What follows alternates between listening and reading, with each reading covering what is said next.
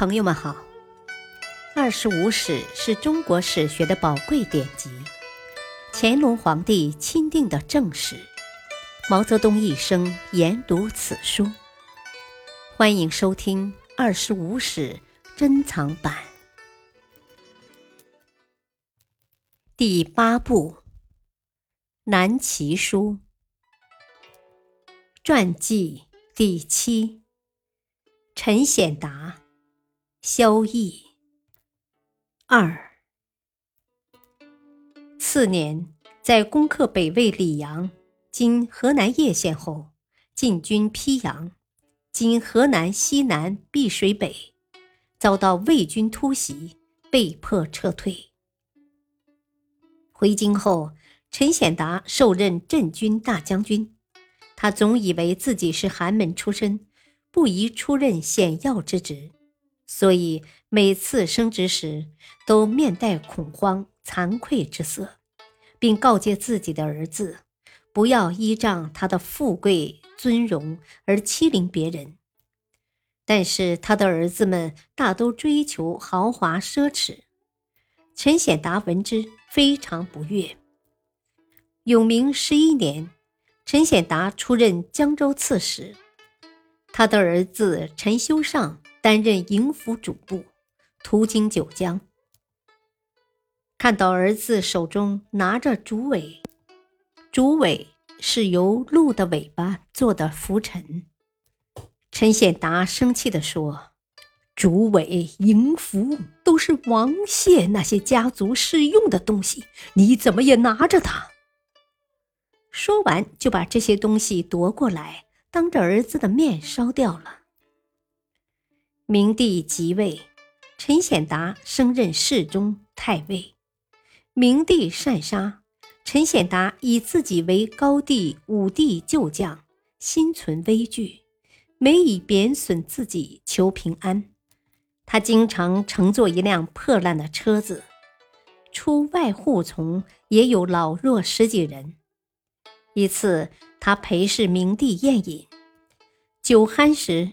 启奏明帝要借用一个枕头，待枕头拿回来后，陈显达用手摸着枕头说：“我年老体衰，享受的荣华已经足够了，只想就着枕头而死，所以特意向陛下祈求一个。”明帝见陈显达借枕头以表达心志，忙说：“你喝醉了。”陈显达以自己年届七十，多次请求解官，但明帝不允。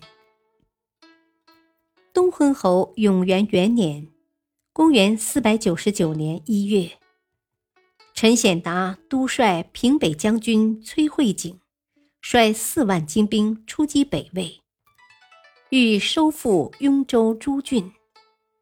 北魏遣前将军元婴接战。两军相遇，陈显达屡胜。齐军围攻马圈城（今河南镇平），整整四十天，城中粮食尽绝，魏军食死人肉和树皮，后突围北逃，为齐军追斩数千。三月，魏孝文帝亲自督军十余万南下，抵达马圈后。令广阳王元嘉截断军口，阻挡齐军退路。陈显达领军渡过军水，到达西岸，并依英子山修城筑堡。因连续征战，士兵疲惫，兵败难还。魏军紧紧追随，一直追到汉水，斩杀齐军将士三万人，获取辎重无数。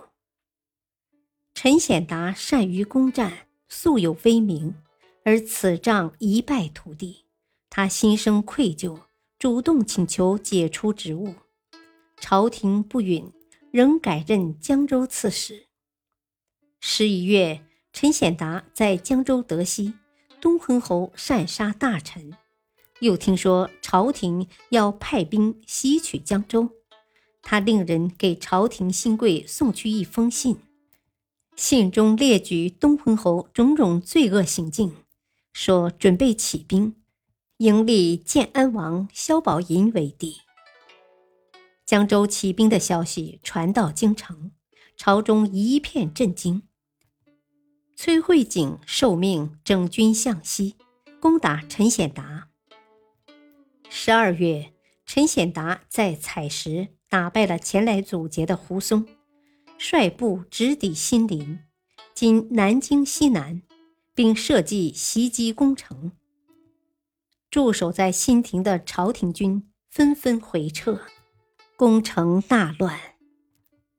陈显达骑马仗硕。与朝廷军两次大战，均获大胜。后因交战时手中槊折，朝廷兵卒蜂拥而上，陈显达抵抗不住，逃往西周，为人所杀，时年七十二岁。萧绎出生不详，卒年公元五百年，字元达，南。兰陵中都里人，今江苏武进西北。父亲萧顺之是齐高帝萧道成的族弟，在萧道成代宋建齐的过程中，萧顺之鼎力相助，功勋卓著，官吏侍中、太子詹事、领军将军、丹阳尹，封临湘县侯。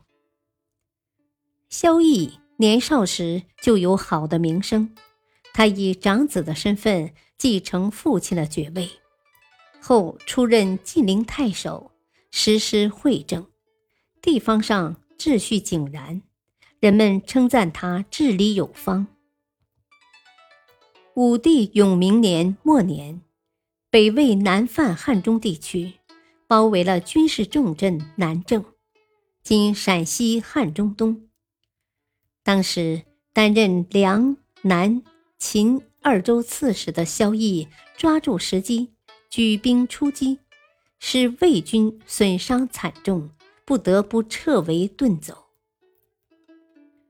东昏侯永元二年（公元五百年一月），豫州刺史裴叔业以寿阳降北魏，玄病死，魏军进入寿阳。东昏侯以萧绎为豫州刺史，领溧阳、南谯二郡太守，统领齐军北上。三月，萧绎率三万屯驻小县，遣皮将胡松以一万兵马驻司虎（今安徽寿县东南），令骠骑司马陈伯之统帅水军溯淮河而上。扎营霞石山，魏将袁协、王肃出击，蒲松、陈伯之溃败。不久，东昏侯又召平西将军崔慧景率水军伐寿阳。崔慧景军至广陵，与妻子崔珏、司马崔公祖密谋反叛，还攻建康。将台城团团围住，朝廷猝不及防，惊恐万状，急召萧绎前来解围。感谢收听，下期播讲三，敬请收听，再会。